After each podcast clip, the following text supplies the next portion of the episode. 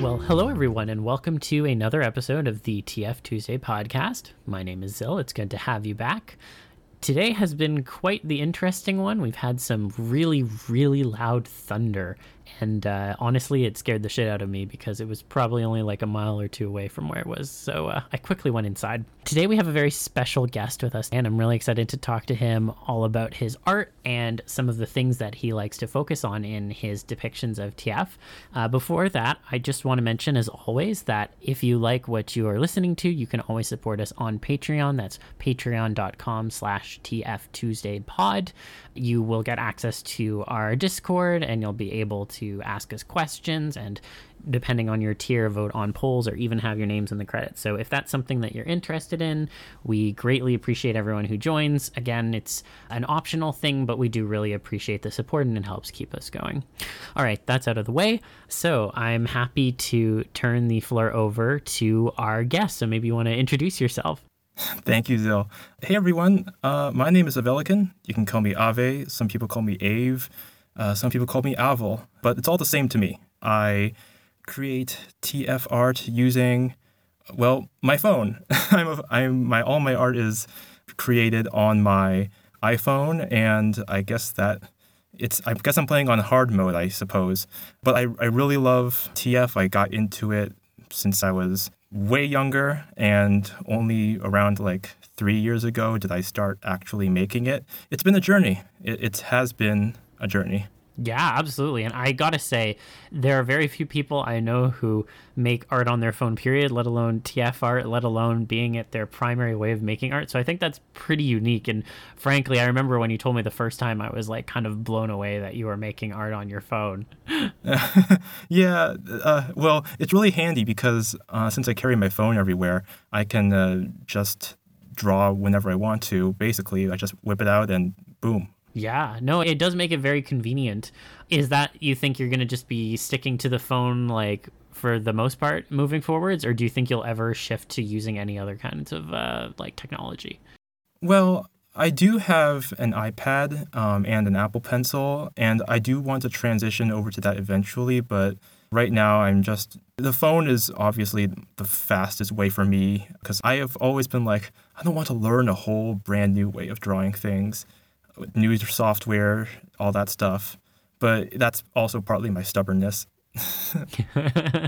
yeah, no, that's fair. I know when I changed over recently my Photoshop copies, I had been using uh, Photoshop CS5 extended for like over a decade, and I even like got Photoshop 2019 after it came out, tried it for a little bit, and then ended up going back mainly because a, it was a new thing, and B, my laptop was going to explode. So that was the the more pertinent problem. But uh, now that I have a desktop, I actually have Photoshop CC 2022 or whatever it is now. And yeah, I'm, I'm all caught up now. Sometimes I do miss CS5, but you know, now I'm just used to it. And honestly, I'm I'm glad I made the shift. So whatever it is you do end up doing so, I'm sure it will be rewarding in its own way, even though in the moment it'll be a little challenging. Yeah, I feel like I've got a pretty good method going. I, I've learned how to make shortcuts. I used to when drawing, I used to take the very, very long way. And now I know how to be more efficient, I guess three years too late, but whatever.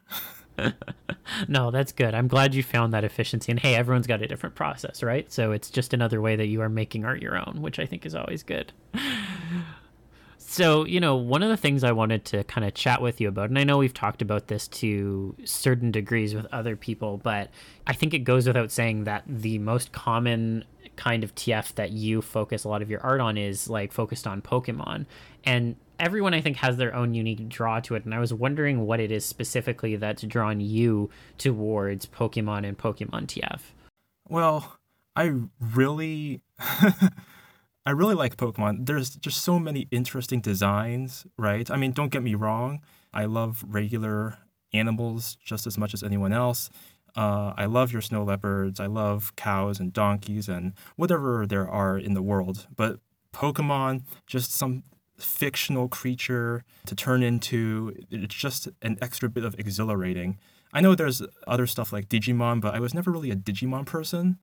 Yeah, me neither. the designs are really hit or miss for me. And I mean, I've turned into Renamon a couple times, but other Digimon like Agumon, Veemon, eh, they're they just don't really click with me, you know.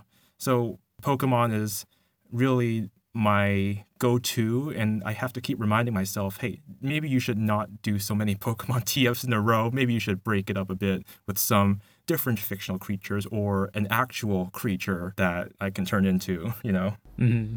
Yeah, I mean, hey, I don't think that there's anything wrong with focusing on a specific thing if that's where your passions are. Like, I mean, obviously, I agree it's good to always have that variety, but it's also good to focus on the things that you are really into. And so, if your artistic drive is focused on Pokemon, then it's focused on Pokemon, you know? Yeah, and for me, I can only really draw when I'm in the mood for something, which is why I rarely ever take commissions. So when I really feel the drive to draw something, I'm like, okay, let's do it. But I can't force myself to draw something. So Pokemon, I I really enjoy it, and so that helps me if I have the drive to really go for it. Do you think that you focused on it as well because it was like a formative part of like your youth, or did you come into Pokemon later, anyways? Well, Pokemon Mystery Dungeon certainly did not help. oh yeah, that one did a number on a lot of people. Oh, it sure did. And then, of course, not only the game but also the manga. I don't know if you remember. Oh, what was it? Is it Ginji? Is his name Ginji? Ginji's Rescue Team or something like that. The manga based off of Pokemon Mystery Dungeon, and I read through it. I'm like, wow, this is a this is something else. Yeah, there's some really cool Pokemon manga that has TF in it. I know we mentioned Pokemon Rebirth before, and obviously Pokemon Mystery Dungeon.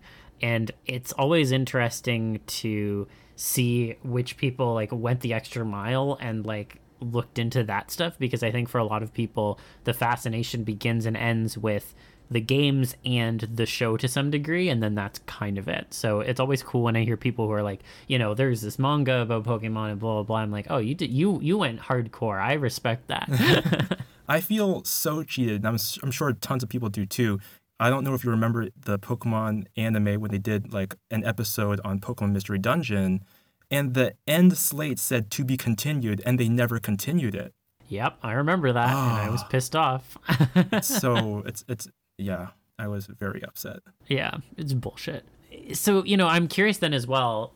I've noticed that you know when a lot of people get into Pokemon, they'll focus on like a few key species, but you've always cast a wider net when it comes to the species and options that you depict. So I was wondering, is there like a specific reason why you like to venture outside of like a few core Pokemon? I certainly have my favorites, but there are just so many cool Pokemon out there and they're constantly making more. I feel like I need to like gotta turn into them all, right? So I feel like I'd be missing out on a lot of them if I just stuck to a couple. And that's why I've really branched out. And while I have my favorites, you see me branching out into like Nickit or Toxtricity or anything like that because they're just, the, the designs are so cool. And there are so many different body types, not just to stick with one kind of body type, but there's so many different kinds of Pokemon. So just new experiences, you know? Yeah, I mean, and we'll talk about this, I think, a little bit later in the show, but I know that you have a really strong appreciation for, you know, unique anatomy and unique abilities and stuff. And that obviously tracks with wanting to try out some of the less common Pokemon species. I guess I'm curious then, what would you say is the most out there Pokemon that you have depicted yourself turning into? Oh boy. Now I have to think. You're making me think. Oh. We like to keep our guests on their toes. Yes. Okay, let's see. Uh, what have I turned into? I know this year I've turned into, oh, what was it? Cyclizar. That was a fun one. Yeah, that one's definitely out there.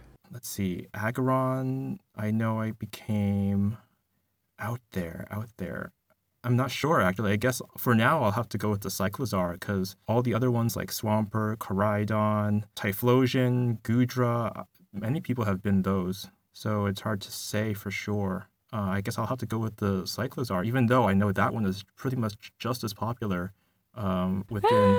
well, close. I mean, that one I think is still a little bit niche. I know you've also done a Pichu TF before, which I feel like that one is also a lot more niche because, like, you see people go Pikachu, you see people go Raichu, you see people go Alolan Raichu. You don't really see people go Pichu. People usually stay away from the like smaller Pokemon. That is true. Um, that where that came about was my coworkers were doing like a hey, what Pokemon would this person be? What Pokemon would that person be? And I got wound up with Pichu.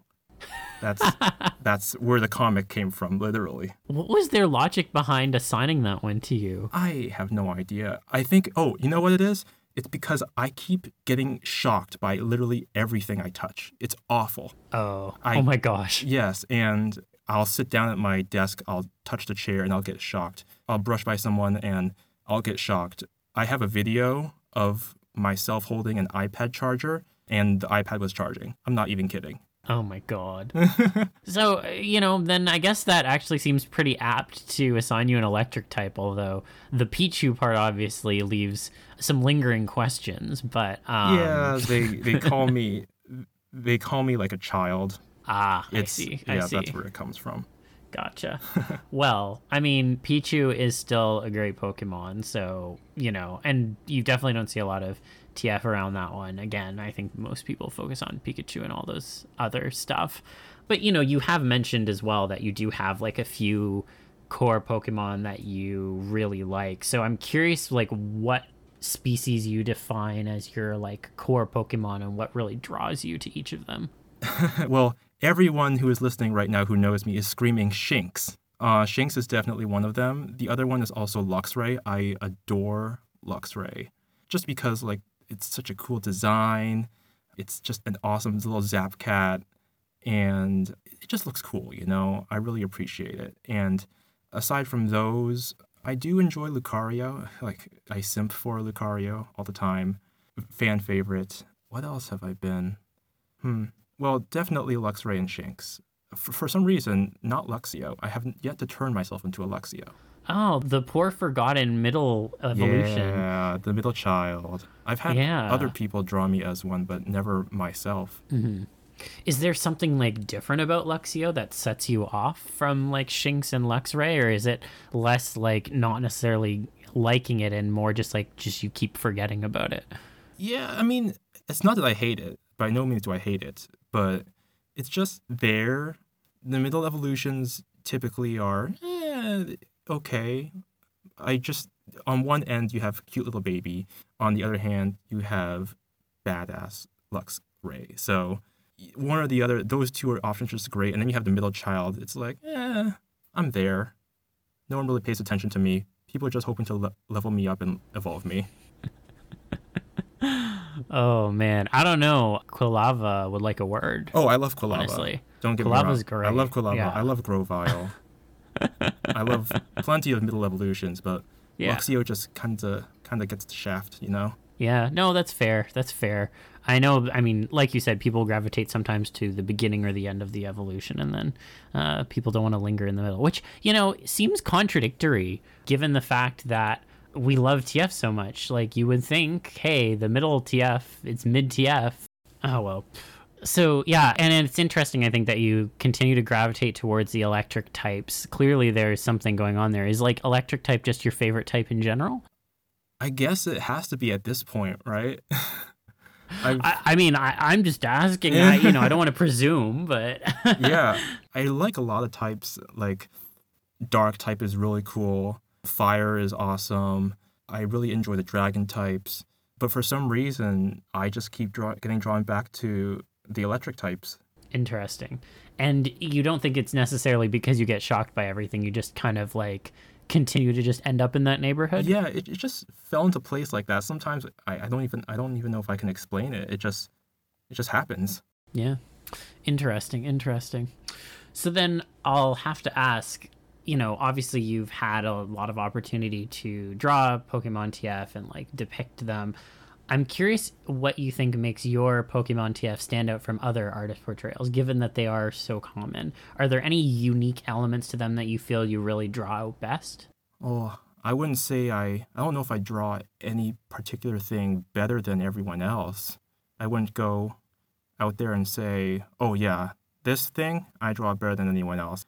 I'm still learning. I'm still growing. I'm still. Yeah, I mean, yeah. No, not necessarily better though. Like I think unique. I think everyone has like their unique spin on things, and I guess I'm wondering what you think your unique spin is. Hmm, that's a good question. I really, you may have noticed, I draw a lot of tails coming out that are being s- that have stretchy pants and stretchy underwear. Tail explosions. Yes, but in particular, just though that stretchiness, I draw a lot of it for some reason, and I think that could be one of the things that makes me stand out. I know other people do it too, and they draw tail explosions just so much better, but I feel like the way I do it, I guess it can stand out as unique with the stretchy underwear just about to snap that tension, just waiting for that release. I was gonna say, I think one thing that's really unique about your tail explosions is exactly that. There's always like that one thread that is still like, or like the elastic band that's still like clinging in there to like an absurd degree. And I mean, I get a kid a kick out of it. Like, I think that's like peak camp right there, and I enjoy camp. So I'm like, hell yeah, we do like this. So I, I think that's pretty unique. Awesome. Well, thank you. So then I'll I'll ask the other tricky or controversial question. Are there any underrated species of Pokemon that you wish there was more TF art of? Oh boy. Drifloon and Drifblim. Interesting. Yes. Okay, now I have to ask why those ones? I you don't see a lot of those, and I guess there's just inanimate Pokemon TFs are not as common. Yeah, that's true. And there are I feel like Drifloon and Drifblim with the background behind their story, like, oh, Drifloon stealing kids or whatever. I feel like it would be kind of cool if Drifloon and Drift Drifblim came from were actual people turning into the species. I don't know, just sounds kind of cool. Um, and I also like Drifloon and Drifblim a lot. They're actually really de- well designed Pokemon, and I'm glad Chris Bien draws Drifloons and Drifblims, mostly Drifblims, a lot. So I'm happy he does. Yeah, no, I mean that tracks. I will say that I think that they're also just they have a very cool shape. So you know, I can definitely get behind that, and you know, obviously there's like an inflation angle there too, which can be cool. So yeah, I I definitely track on seeing the appeal. I definitely can also say that I don't think there's been I can I cannot remember the last time I've seen a TF piece of them before.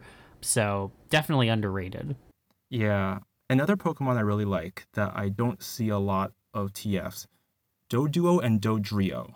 Okay, yeah, no, I see that one. I I think I've seen like slightly more of that one at least, Slightly but more. it's very uncommon still. Yeah, just the multiple heads kind of thing, you know? Oh yeah, multiple heads is always so much fun, especially because you can play with the personalities of the new ones and Yeah. um, you know, depending on where you fall, be it in the middle or on the ends, like you can have some like interesting interplay from like a visual perspective. Mm-hmm. Yeah, absolutely. Or if you want to go that way, there's merging too. Yes, you can also do merging, which is a lot of fun as well. You know, I've never drawn it, and it's kind of hard.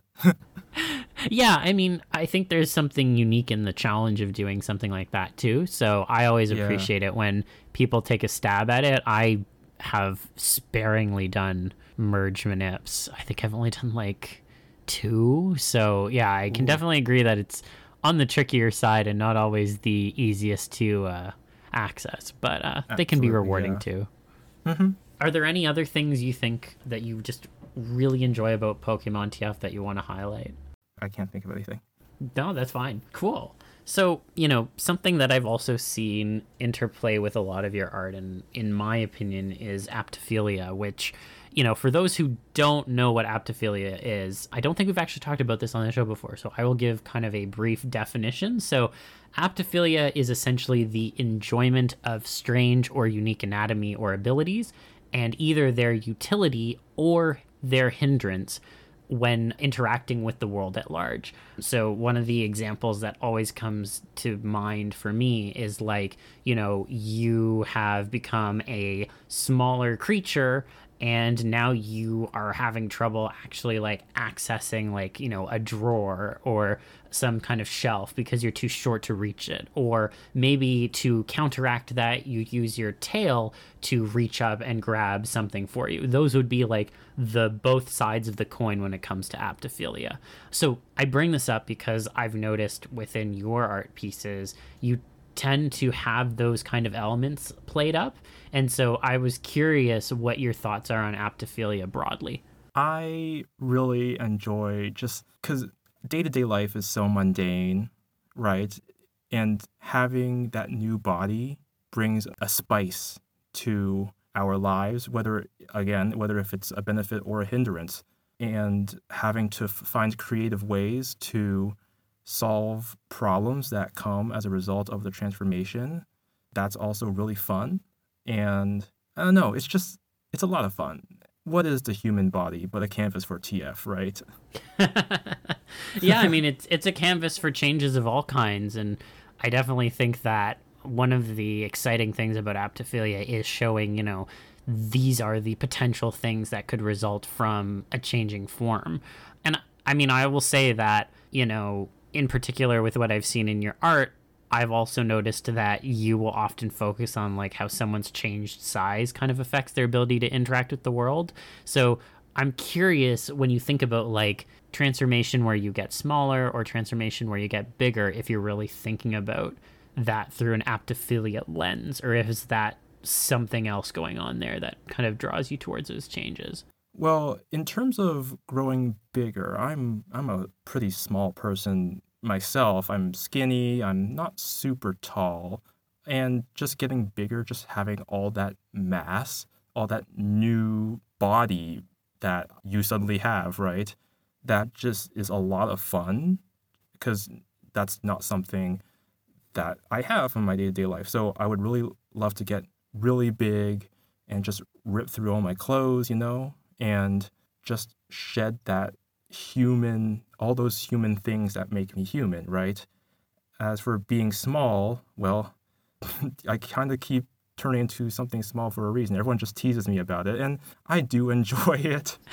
You do get relentlessly teased about it. I've seen it happen in your Discord server, so. Yes, I do. and I don't like, I, I pretend I feel like I'm obligated to be like, no, I hate it. But I really love it. It's really a lot of fun just to be teased and made fun of to be so small and just to be, you know, held or babied or something like that. Not without getting into the baby fur thing. yeah, yeah, no, I you know, know what, what I mean. mean. Yeah.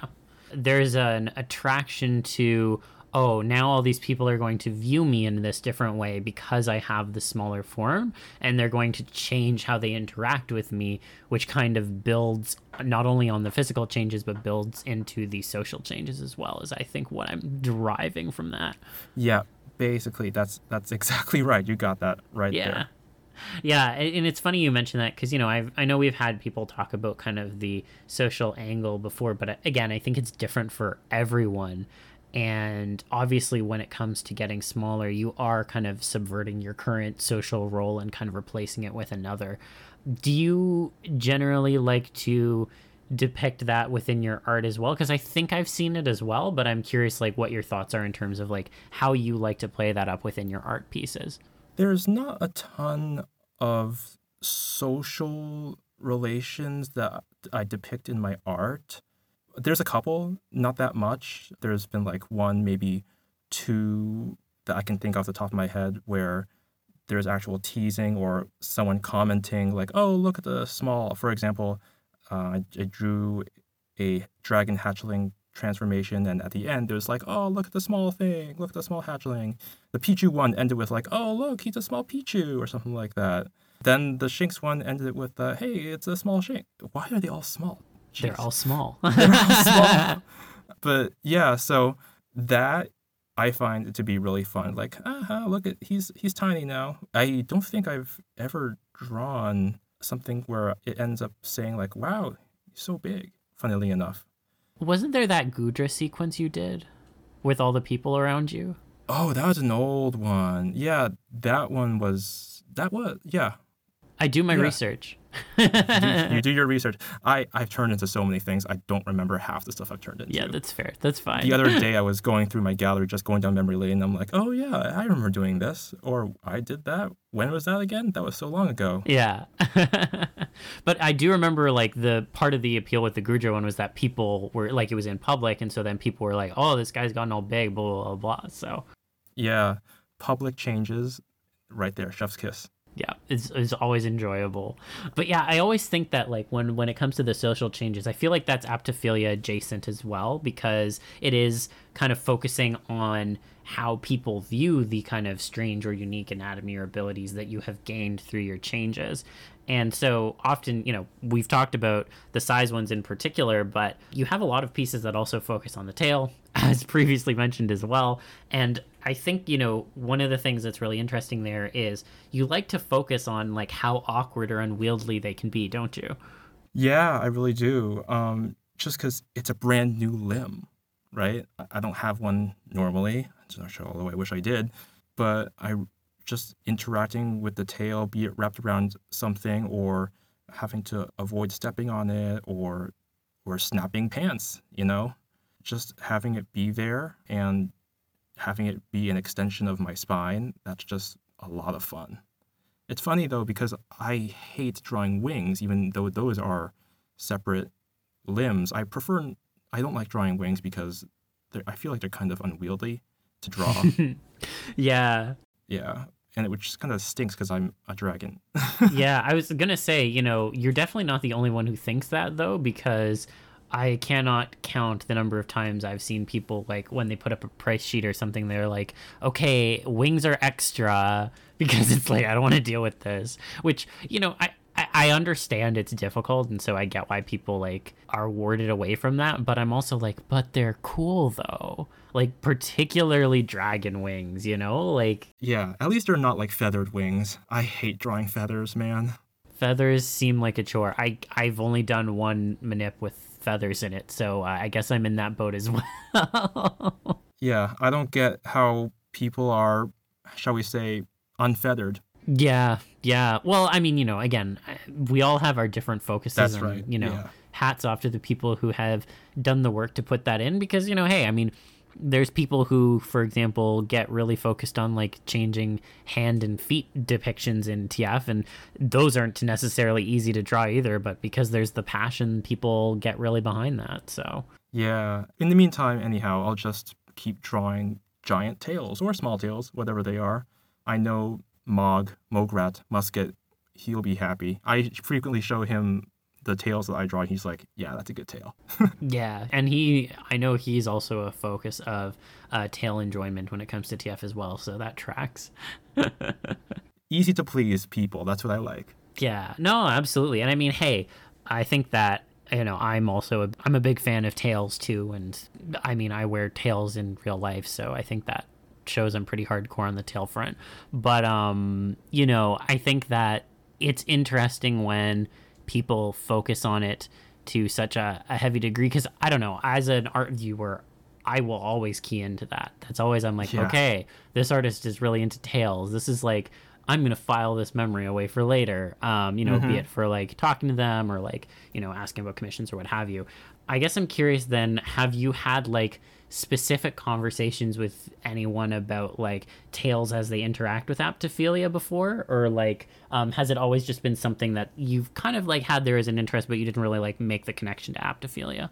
Oh well i've certainly always had an interest. And to go back to talking about mog earlier we frequently uh, chat about tails be it they're wrapped around each other or touching each other or touching each other's tails touching other people's new body parts just sounds like a lot of fun because again you're touching a new part of someone else.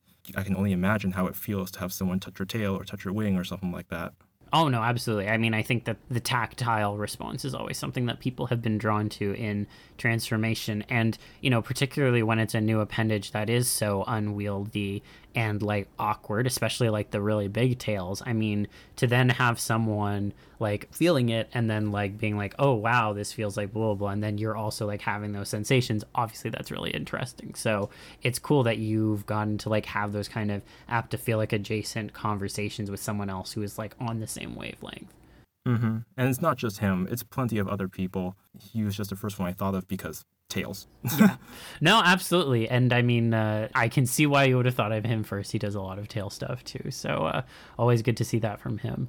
I'm curious then. Obviously, I've focused on the sizes stuff and the tails. Are there any other aptophilic changes that you really enjoy or appreciate that maybe I haven't like touched on? Well, in relation to size changes, you may have noticed I draw a lot of big bellies. Yes. I've definitely noticed that. I am I am also eyes emoji at that too, so you know, I'm a fan. yeah, just like I said before, suddenly having so much more mass and it's, something that you can look down at and kind of heft up and feel the weight as you kind of like lift it up and then drop it and then being unable to see your feet or something like that, see your legs. That I draw a lot of, and I really enjoy that. And I know a lot of people enjoy that too. And if they want to see me make more, I will gladly make more. so what you're saying is if people want to see Pokemon with big bellies and big tails, they should just tell you and that's the kind of thing you're going to key into. Basically, I mean, I uh, in back in February, I drew a Flygon TF with myself and Zelo, two big bellies, two big tails, and it was too much for Twitter.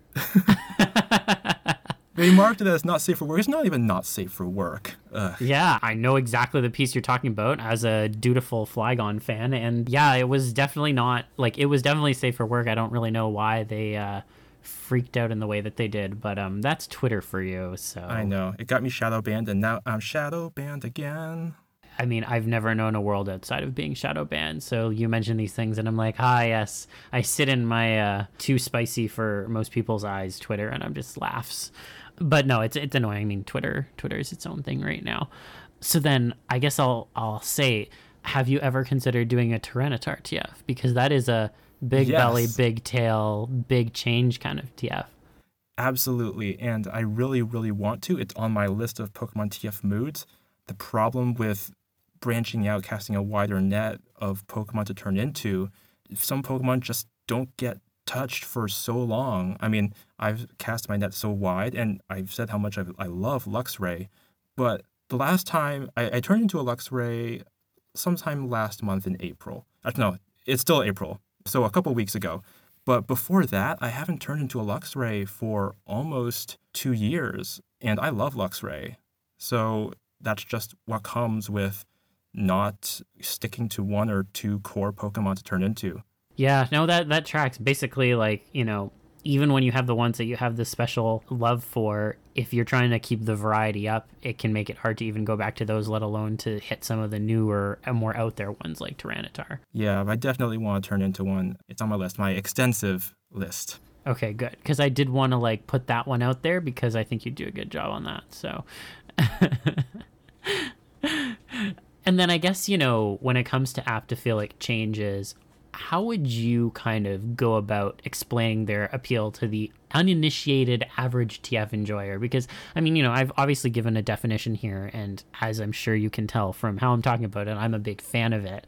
But I think the appeal always is different for different people, and I'm wondering how you would potentially try to explain the appeal to like the average listener. Yeah. Um, well, let's see. I love it when my body betrays me and it's something I can't control.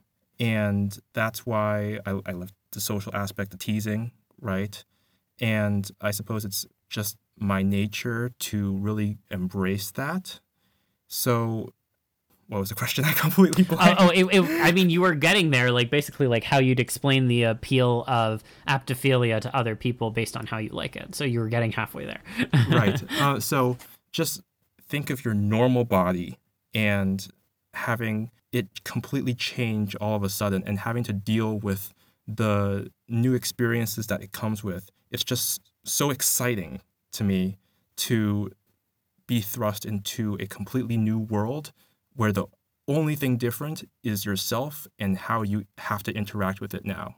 Yeah, it's just so much fun. Yeah. Oh, absolutely. And I think that's a pretty good explanation as to what makes aptophilic changes so cool. And you know, I know that it it's technically Apto April, so or it still is. Uh, so you know, if there are people who are really interested in that kind of a thing, I know that you can search that up on like Twitter or whatever, and there's definitely people who are making art under that label. To be frank, I didn't know about the label until like the past two or three years. I know Caudlewag, I think that's how you say their name.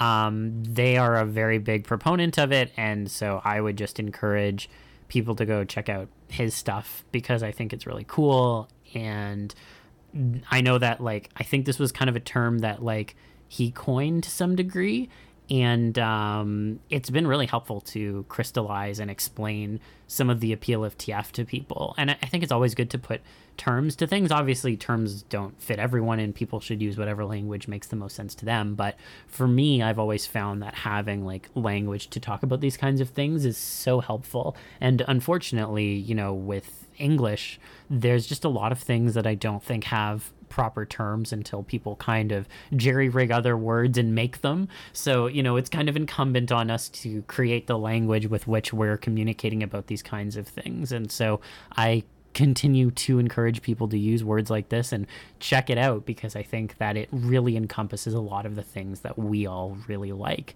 in transformation. It just didn't really have a voice before now. And so I think it's cool to put a word to that. It's very apt Ophelia. Nah. okay, now I'm gonna kick you off. Yeah. Oh, wait, no. no, you're good. You're good. I'm I'm I'm like the worst when it comes to puns. So uh, I would be a hey, what's hypocrite. what's a TF content creator if they don't know puns? Oh, absolutely. I mean, a very broad statement, but yeah. No, I mean, like God, I cannot even begin to think of how many TFs I've seen and created myself where the TF is triggered or set up by a pun. I do that way too much. It's it's fun. It's, it's like fun. I'm coming up with like a title for like a fur affinity submission, and I'm like, okay, how can I work in a pun here? Because like right. I got it. You know, it's I'm just... pretty sure like 75% of my titles are puns. Yeah, like I'm pretty sure it's like a similar number for me too. Either that or it's like if it's not a pun, it's like another kind of joke or like a sly reference to something, you know? It's like you got to have fun with it and I just feel like puns are such a fun way to to have fun. It could be such a dark image, but then pun and it just balances everything. Exactly. Ah, this this picture has like some uncomfortable ramifications on like the person's mental state afterwards, but hey, I made a joke about bananas or something. I don't know, like shit like that. uh, that's uh, that's that's how it is. The duality of non-man. Yeah, exactly. And you know, it's a really nice segue to the other thing I wanted to talk about too, because you know, I've seen in terms of the stuff that you produce, you tend to have a lot of like pretty out there triggers and situations. Like to list a few off the top of my head, you've done a Wordle triggered TF, you did uh-huh. a bingo cheating situation, uh, there was yeah. a passport triggered TF, there was like a a driver safety campaign TF.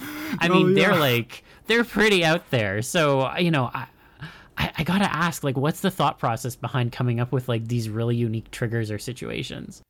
Well, like I said before, sometimes they're just puns. The the driver safety campaign is click it or ticket, and I was like, but what if it was click it or nick it, right? Where you if you don't buckle your seatbelt, you'll turn into a nick it. Uh, so it's things like these that come from it. Recently, the Lux Ray, literally, it's a ray beam gun thing that turns you into a Lux Ray, the Lux Ray. A lot of the stuff I come up with just comes or originates from puns. Sure, certainly they're not just puns all the time, but they're a big, big reason for the stuff that I do. I did a big sequence with an Anthro Skunk TFTG where the punchline was instead of ordering a McFlurry, I ordered a McFurry. Oh, I remember that one. yeah, and so a lot of them are just jokes. There was a the Aggron TF Pokeballs on sta- Pokeballs on sale. What a steal! But steel was the metal, not the other steel. So it's just it's just silly stuff. Um, but I love puns and wordplay, and that's where a lot of the stuff comes from. Although I will say the passport idea came from Chris. That's his idea, and I just kind of borrowed it. Oh, okay, interesting. Well, yeah. Then I was gonna say, I was like, where do you kind of what do you turn to when you're looking for inspiration? And it sounds like a large part of it is puns or like, you know, maybe potentially talking with other people, but are there other things that you kind of turn to when you're trying to like come up with these really like out there TF triggers or situations? Well, my server definitely helps. for sure. Sometimes there are ideas thrown around like a TF by booping on the snoot, and I turned that into a Navali TF. My Dragon Hatchling comic that came from someone in my server, Fafnir Prince. Then there are obviously whenever I whatever I'm in the mood for, sometimes it doesn't, doesn't even have to be a pun. I'm like, I want this. I'm gonna draw it, and no one can tell me no. Right? Yeah, of course. I mean, you are the architect of your pen's destiny. right. Or my finger. Yeah. or maybe I just want like, oh, I don't care. I don't have a sp- specific species in mind. I just want to draw something with a collar. Or I just want to, for a Palamute TF, I want to TF via Dango or Dongo. Um, so, what better way to turn to a Palamute than a Dongo? Because you have the the buddy Dongo or whatever it is. Yeah, yeah, yeah. So yeah, and sometimes it could be uh, holiday related, and I just draw whatever works there. I know I did a Year of the Tiger TF. A classic. Um, yeah. I will say you actually put it out at the actual appropriate time. I will say my very like big pet peeve is when people put out like the Lunar New Year like species thing on January 1st, it actually drives me up the fucking wall. So I'm glad you put yours at the right time. well, it's funny because I'm normally terrible with releasing things at a at the right time uh, because I draw things so early in advance. Like as we speak, I have maybe three pieces in my art queue ready to be uploaded. Um, so I'm always ahead of the game. I like being ahead. It's a bad habit of mine. But sometimes I need to be a month before, be like, okay, this is what I'm going to draw for this event or this person, and I have to draw it now, or else I'm not going to remember it later. And that way I just have it ready to go.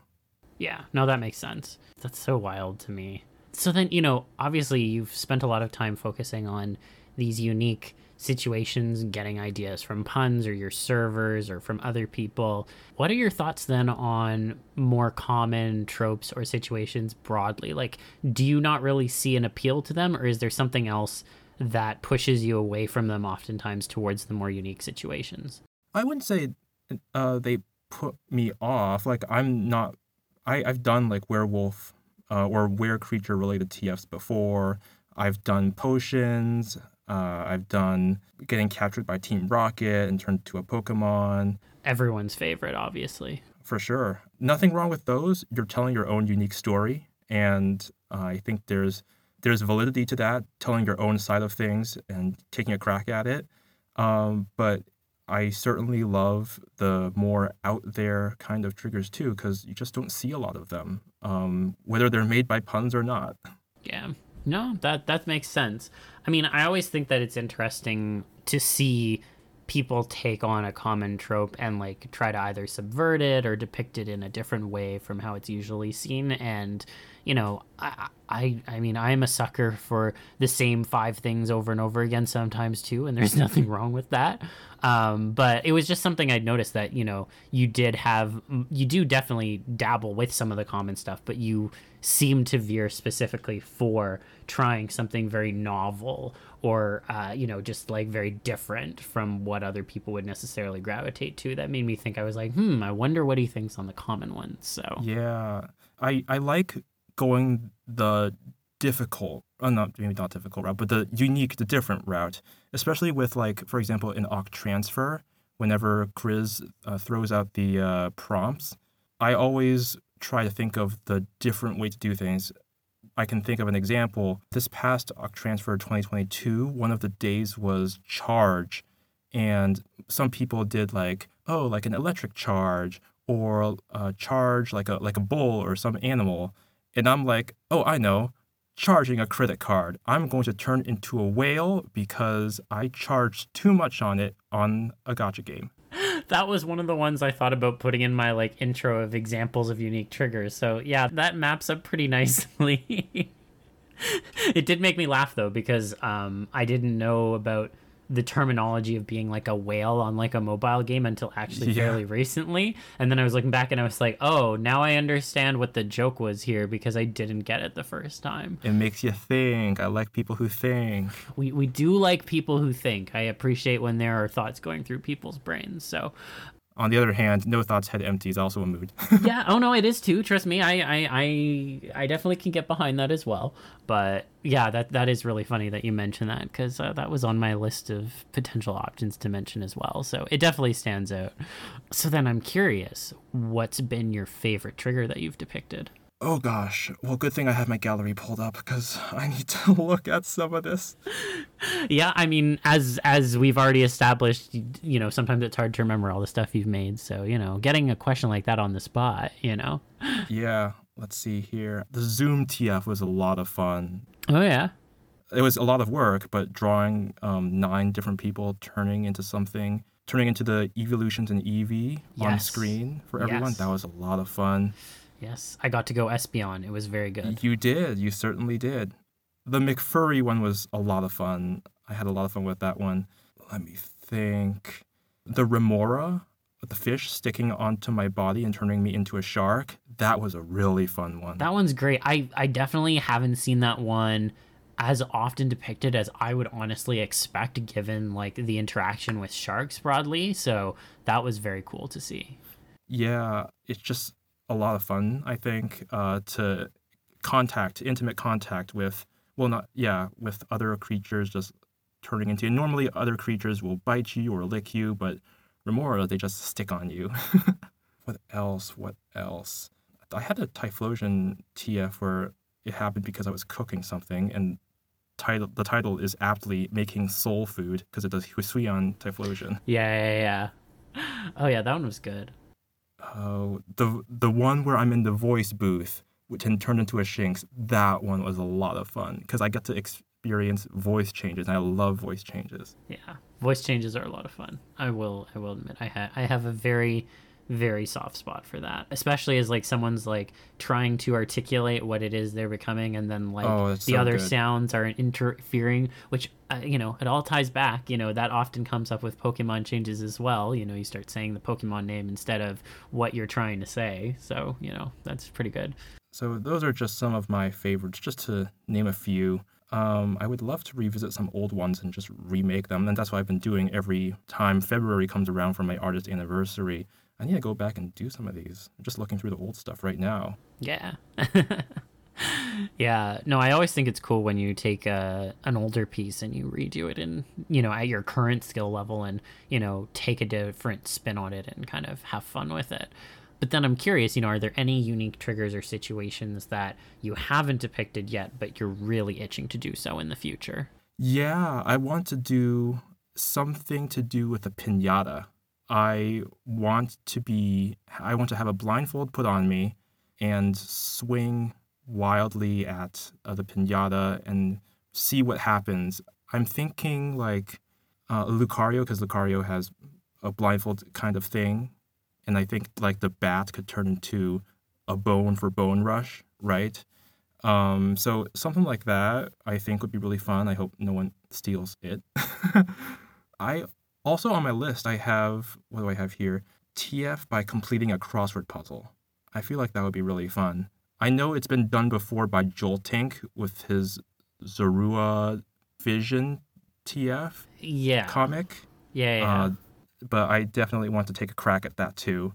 At some point, I need to draw a pelican TF just, just because of my name and the pun. yeah. I mean, the pun is right there. That's true. Yeah, but I, again, feathers, birds, I, I, I don't want to. no, that's fair. And hey, you know, I think that it's cool that there are TFs from other people that you want to like take some elements from and like, you know, to put your own spin. And I think it's always good that like, you know, people build off of each other's ideas and such. So, you know, even if someone else did do like a depiction of that trigger you mentioned, I think it would still be cool to see your take on it too. And I think that so much of the community builds on seeing other people's creativity and then adding your own spin to it and, you know, building further.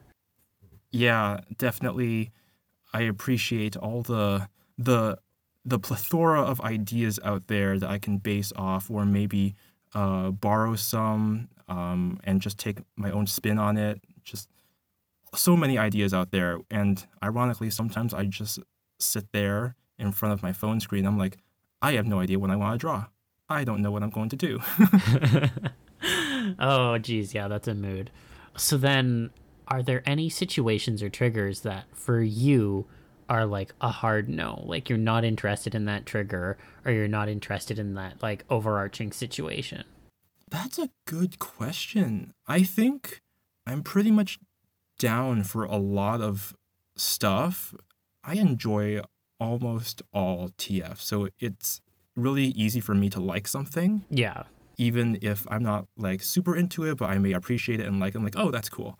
So I don't think there's much stuff that I would dislike. Um, I can think of a couple TF types that I'm not really into.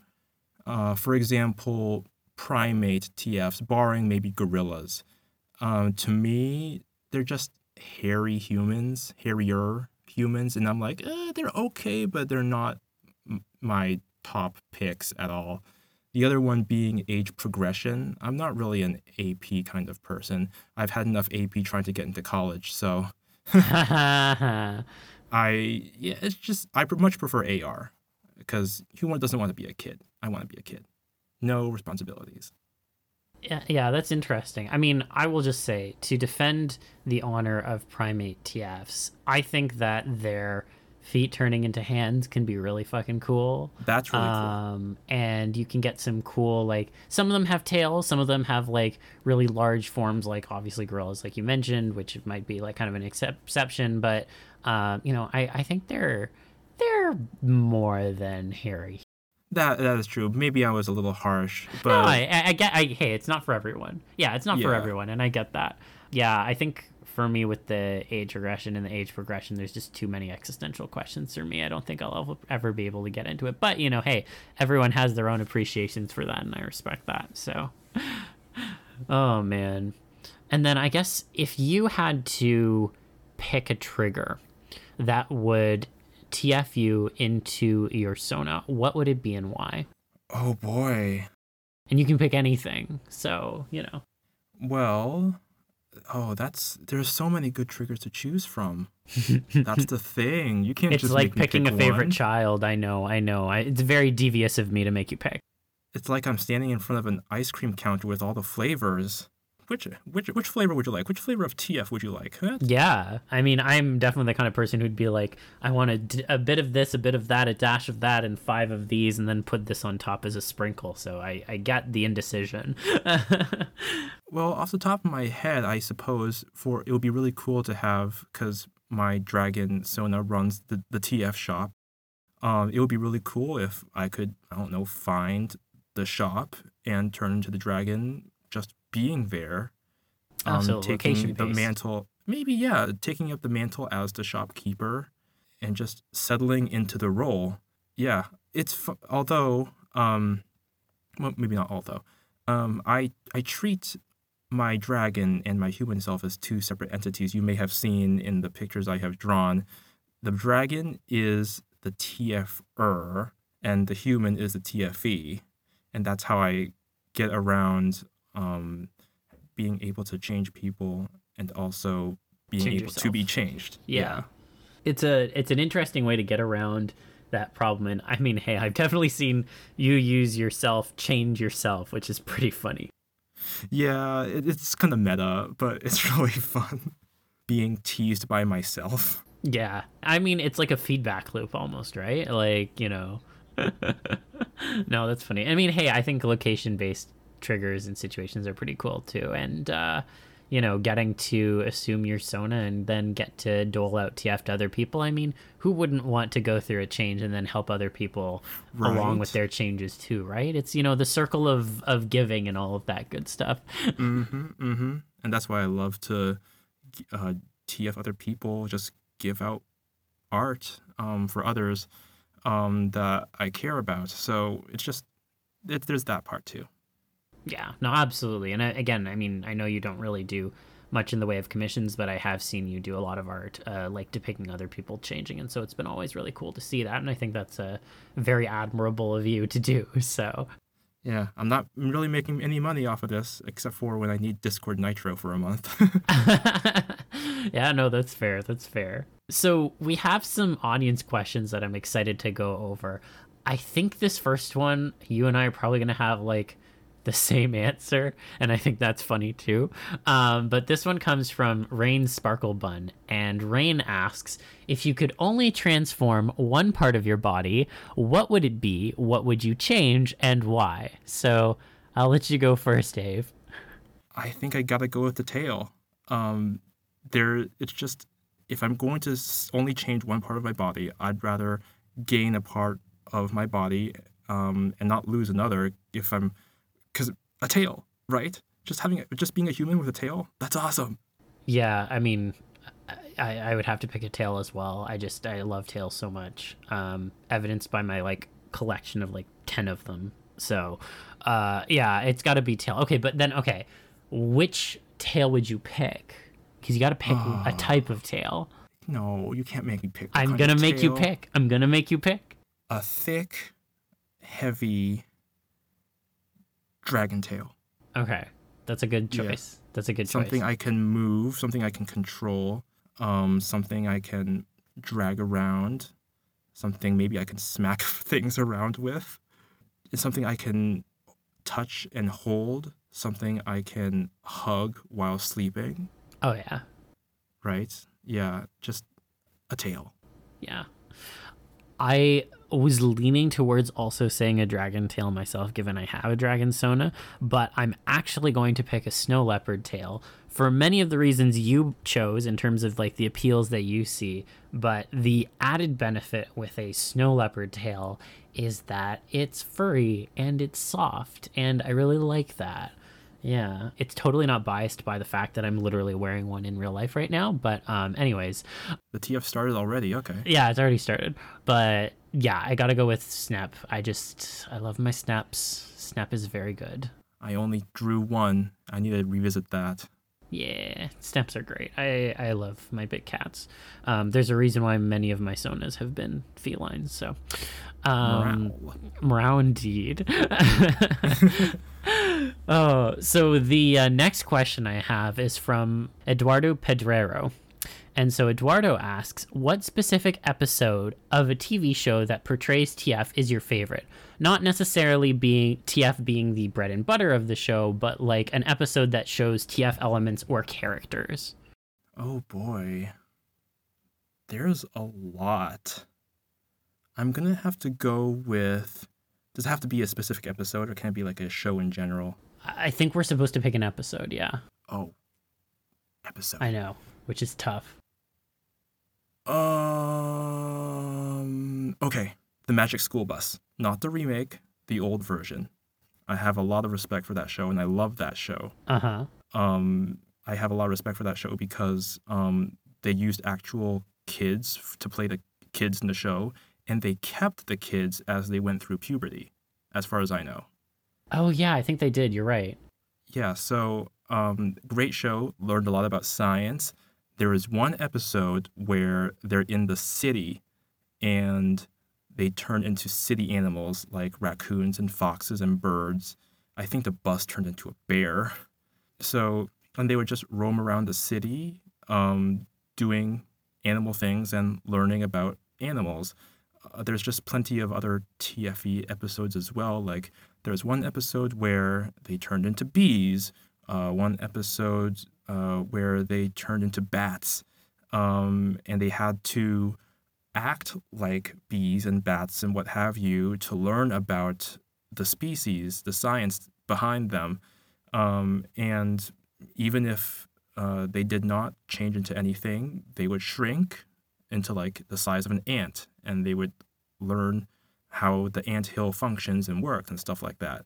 So, on top of the learning about the species and sciences, uh, just that show, wow, that's great. Yeah, I think that's a great that's a great point. Um, in terms of me, I struggled a little bit as I was reading this question because I was like, like you said, like it's hard to pick just an episode and then also pick something that's like it's not a TF focused show, but it has TF in it. The one I ended up settling on is Tooth and Claw, which is a Doctor Who episode. Um, this is from season two, I believe. Um, it's got David Tennant as the 10th Doctor, and Rose Tyler is still around. Anyways, in this episode, um, there's like this werewolf who's actually like an alien. Um, and there's like this group of like people in like the 1800s or something. And they want to like take over the British Empire and start like an empire of the wolf by like turning the queen into a werewolf. And it's just so camp. It's so camp, and I love it. I just, as previously said, I love camp, and it's just it's silly fun. The werewolf, I think, is like completely CGI'd. It's not even like any practical effects, which you know, sad face, but it's just fun. It's a fun time, and uh, I think that was the best one I could think of on the spot, honestly. But uh, I say that because I've watched plenty of Doctor Who, and there's like there's actually a decent amount of TF in Doctor Who. It's just not always like very fun. Um, oftentimes it's played up as as kind of a horror type deal. I recall seeing there was like a weeping angel statue TF of the 12th, no, 13th Doctor, I think. Yeah, I that was definitely like a horror leaning kind of thing. I did see that. not not huge on that. Yeah. Yeah. Um, I also think of like, yeah, a lot of the TFs lead to death in Doctor Who, unfortunately, which is sad. But that one didn't. So I was like, okay, I got I got that one that I can point at, um, and Yeah. uh, be happy about. You're telling me the queen did not get turned into a werewolf? Come on.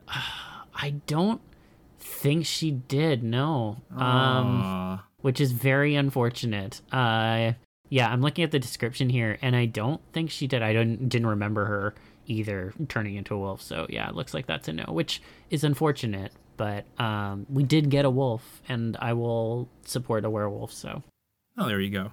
And it was funny because it overlapped with like the whole bad wolf storyline. So obviously that tied into that. And anyways, Doctor Who things. uh, so then the uh, third question I have here comes from Professor Scritch, and this one's got more pieces to it. So I'm gonna set it up for you, and then you have two questions. So hypothetically, you have a box in front of you, and on top of that box there is a big red button. If you push the button, there is an X percent chance that you get to experience your dream transformation. However, there is also a flip side percent chance that some other person in the world who isn't necessarily into TF will experience the transformation instead. So, the first question is Would you push the button? And the second question is What is the lowest value of that number that would be acceptable to you? Like, you know, if you knew there was a 99% chance it would go to you, would you press it? If there was like a 98% chance, would you press it? That kind of thing. So, how do you feel about that? Would you push the button? Professor, indeed. I was not expecting to do math tonight. Well, it's it's both math and an ethical conundrum. Okay. Um. Well, I guess we'll have to solve for X tonight. Yeah. Okay. Would I press the button? Yeah, I think I would. I would not deny myself the chance, because it, it says nothing about multiple chances, right? It's not like a one and done kind of deal. I'm interpreting this as a one and done deal. So Oh, it's it's either you get the TF or one other random person gets the TF, basically. Oh, okay. Oh, oh, all right. I'm still pressing it. I I'm not denying myself that uh, option. even if it even if it would impose that TF onto someone else who maybe not be into it, you'd still take the chance. Yeah, that's that's not nice. um. Well, I can choose the transformation though. yes, you are choosing the transformation here. So Okay. Well. it's it's not like you're gonna press the button and someone is gonna turn into like a slug or something. So okay. unless that's your dream TF, which you know I'm not shaming you for that, but I could make it so that the transformation is into something that is not like traumatizing or harmful. It could Yeah. be like an anthro. yeah, it's your know. dream transformation. So it's whatever you would be like happiest with. Okay. I imagine, um, gosh, I imagine I still would press it. I would pick something that hopefully the other person would not be so traumatized by, just because I'm a nice guy. Um, and, um, let's see, the percentage, the lowest percentage. Gosh, I could make it true random and go 50 50. Really? You'd take 50-50 odds. I don't know. Let's see, because This is hard. It is. It's it's it's why I picked it. I was like, this is such a cool question. I gotta get someone to answer it oh on oh my the show. God. I can't believe you're making me answer this question. I Oh, know you're you have a, a good nature. You're all for some good fun. So I, I am. I want to. that's so hard. I could, I could just put it on to myself and make it like a, a 100% chance for X. yeah, it could be just like you would only press it if it was only like guaranteed to go to you. You could. I could, or maybe I could like make it.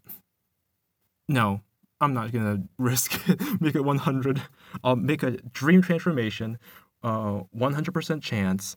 Um, that way, no one can be dissatisfied with what I have, because I don't know. You know, RNG could not be kind to me. I've played. I've played Fire Emblem. I know what I love that you mentioned that because when this question was posed to me, it was in our Discord server, and I was like, "Is this normal RNG or is this Fire Emblem RNG?" Because my This answer will be Emblem different. si- this is Fire Emblem Six RNG. oh uh, god. Yeah, no. Um yeah. So I think a certain transformation would be better than risking even the slightest percentage. I think that way everyone's happy. I don't I would feel really bad if my dream transformation went to someone else not just because they have to experience something that they may or may not be into, but that means that's my dream. I I kind of want that. Yeah. No, that's fair. That's fair. I think on my end, so I would also press the button. I joked that if it was Fire Emblem RNG, I would only accept 99.5% chance. Um, but I'm going to like pretend it's not Fire Emblem RNG to make this more interesting. I think I would press the button if it was at 85%.